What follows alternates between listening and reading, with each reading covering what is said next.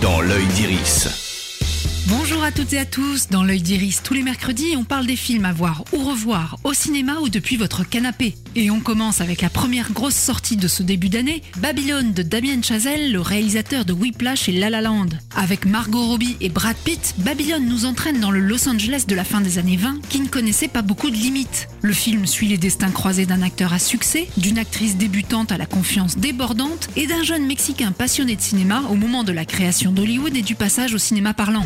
Quand je suis arrivé à Los Angeles, il y avait marqué sur toutes les portes interdit aux acteurs et aux chiens. J'ai changé la donne. Êtes-vous prêt?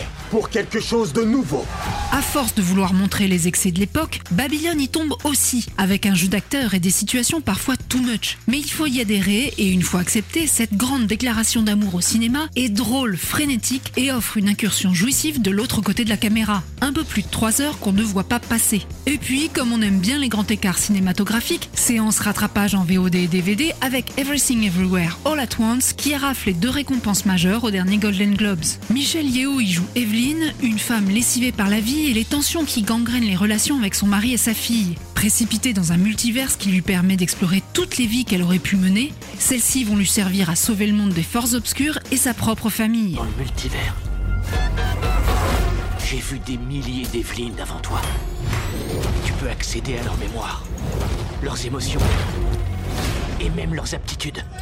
Très gros carton surprise aux États-Unis, Everything Everywhere All at Once est une comédie d'action bien barrée, blindée de références pop. Pourquoi elle vaut le coup d'œil? Pour son inventivité et son humour décalé, mais aussi pour le talent de Michel Yeo et Wika, un acteur qu'on a tous découvert dans Indiana Jones et le Temple maudit, dans le rôle du petit demi-lune.